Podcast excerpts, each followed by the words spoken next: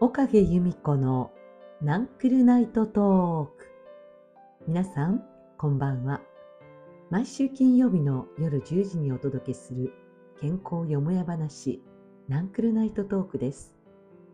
お届けするのは動くパワースポットこと岡毛由美子です。私は大阪と長野を中心に運動指導そして健康教育に関わるお仕事をしています。運動指導歴は43年になりますがもっと体のことそしてすぐに実践できる分かりやすい健康最新情報をお伝えしたいなと思って毎週15分間の音声配信をしています。運動のやり方はもちろんだけど体の在り方また自分の体の構造や仕組みを知ってどうすれば動きやすいのかスムースなのか機能的な体を手に入れるそんなお手伝いをしたいと思ってます。自分の体って意外と自分ではわからないし気づけないものです。自分の体の興味を持つきっかけにそして興味をもとに実際に動いてどういうふうに体が変化するのか自分の体の探索をしてほしいなと思ってます。さて今週は足を組まないで座ろうについてのお話です。皆さんは椅子に座っている時に何気に足を組んだりしていませんか？太ももの上に片方を乗っけて組む方もいれば足首のあたりを組んで膝がパカッと開いてるなんてことないでしょうか。また足を組まないもののかかとを上げてつま先立ちで座っているなんてことないでしょうか。これって実はすべて座っている時に足裏がついていないということなんですよね。足裏にはたくさんの感覚受容器メカノレセプターというものがあるんですがこの感覚受容器って重さや圧力押す力ですね。それがかかるとその強さや位置によって脳に足裏の情報を届けるっていうことができるんです。足裏が床につかないということは足裏に圧がかからないいうこと。つまり感覚受容器に刺激が入らないということです。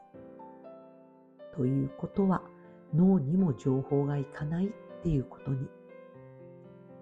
このことは実は集中力や注意機能にも関係していきます。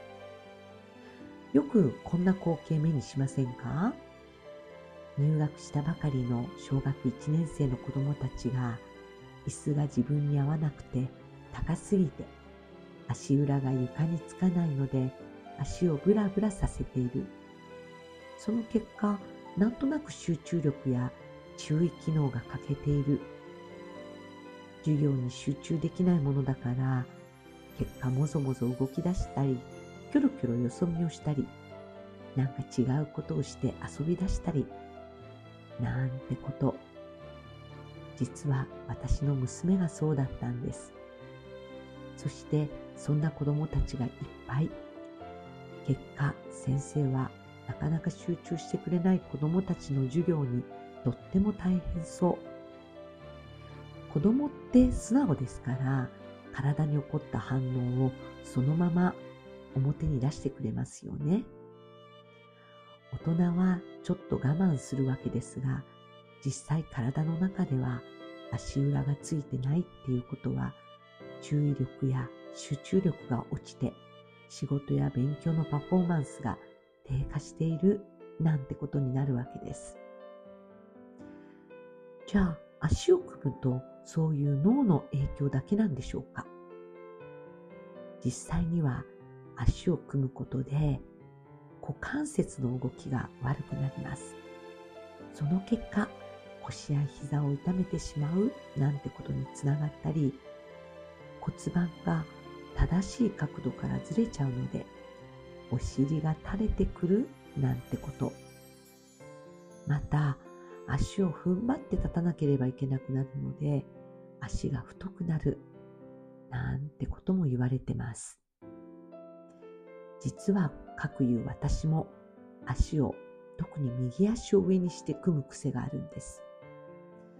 なぜかっていうと、まずは長年運動指導していて、いつも右リードと言って、右足からステップを踏む、歩く、そして右足リードのプログラムやコリオグラフィー、振り付けが多くなりがちっていうことも原因です。さらに20代の時に右膝の半月板損傷からどうしても右足の方が不安定になりがち。特に膝周りがやはりグラグラするんですね。そのことで踏ん張るために膝が内側に入って、そしてなんとなくバランスを取ろうとする癖を作ってしまったようなんです。その結果、右のももの外側、長径靭帯っていうところが引っ張られ、硬くなってしまいます。その結果、さらにバランスを取ろうと右腰を上げてしまう癖もあり、結果、右腰に常に張り感を感じるのです。そうするとですね、その硬くなった右の腰を緩めたくて、つい右足を上に組み、右肩を下げてしまう、なんて変な姿勢バランスを取る癖を身につけちゃったんですね。それ以外には、車の運転が多いのも原因かもしれません。長時間車の運転をしていると、どうしても右足でアクセルやブレーキを踏むので、絶えず右足が内側に入ろうとしてしまいます。こういった日常の無意識な癖や行動習慣からバランスを崩して椅子などに座った時に右腰や太ももが硬くなって引っ張られてそしてそれを緩和するために足を組んでしまう悪循環なんですよね時々意識的に足を左に組み替えてみても根本の問題の解決にはなってないんですよね。なるべく硬くなったところ、これはほぐす必要があるわけです。それよりも何よりも、まず自分の日常の行動、生活パターンを変える必要もあります。まずは、椅子に座る時の癖です。そうなんです。つい椅子に浅く座りがち。せっかく背もたれがある椅子なのに、背もたれに体をピタッとつけることがなく、浅く座っちゃう。その結果、足を組みやすい、組んでしまうっていうことが原因なんですね。なので、まず椅子に座るときは、なるべく深く座る。左右の骨盤を揃えて、椅子の一番奥に当たるように座ると、背もたれに当たるように座ると、骨盤を立てることができます。背もたれがある椅子なら骨盤を立った状態で背筋も伸びやすいですよね。そして両足の裏をしっかり床につけることが大切です。椅子に深く座ると足が組みにくいので、実は浅く座る時よりも体にとっては楽なんですよね。足裏をきちんと床につけて座ると体の歪み改善だけでなく集中力や注意機能など勉強や仕事のパフォーマンス効果も大きくなりますから。まずは私と一緒に皆さんも1週間足を組まないっていうチャレンジしてみませんか？まず私はですね机の高さ。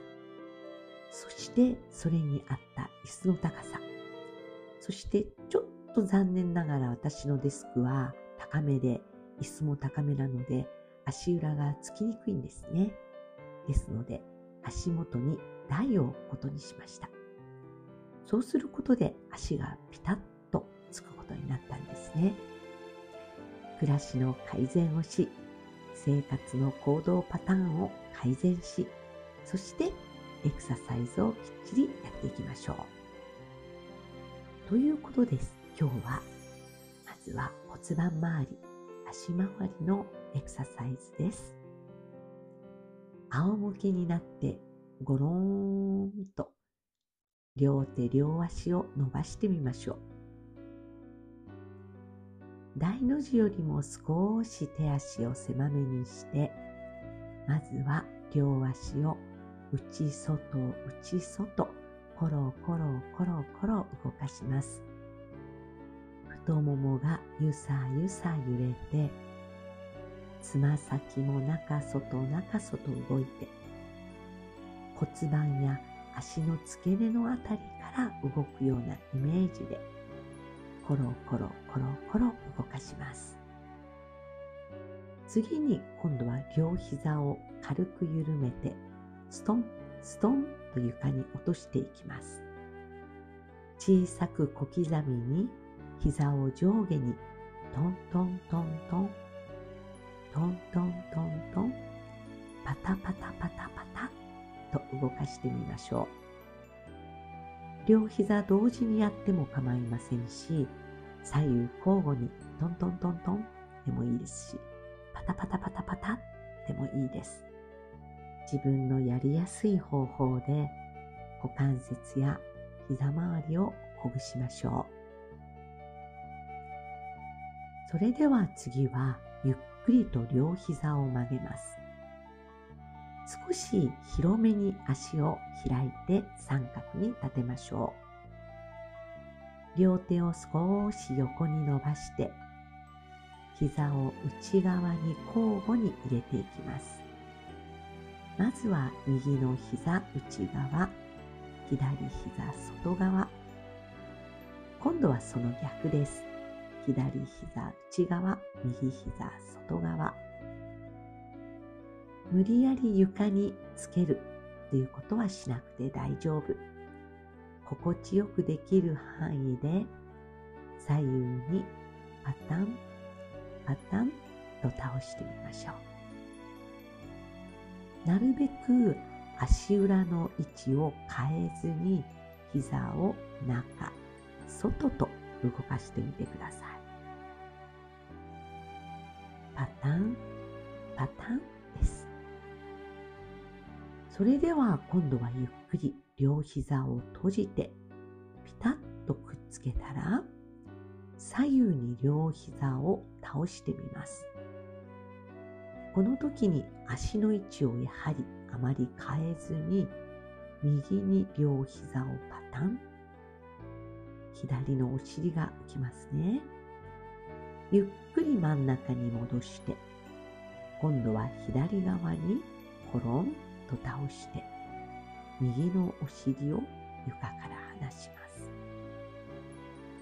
足の位置をなるべく変えずに右にコロン戻して左にコロンまたゆっくり戻してもう一度右にコロン戻して左にコロン戻しましょう。最後もう一回いきますよ。右にコロン。戻して、左にコロン。戻しましょう。さあ、それでは右にゆっくり体を倒して横向きになりました。ゆっくり体ごと全部真ん中に戻して今度は左に足を倒して体も転ん横向きになります。ゆっくりまた真ん中に戻しましょう。足だけではなく体全体を横向きにします。足から倒して体、そして頭も横向きになります。元に戻したら最後です。左に足、体、顔の順番で倒していきましょう。ゆっくりと真ん中に戻して足を伸ばして腕を伸ばして軽く目を閉じてたっぷり息を吸ってふーっとため息をつくように息を吐いてみましょう。いかがですか？少し足から腰にかけてほぐれましたか？それでは今宵もここまでです。皆さん、おやすみなさい。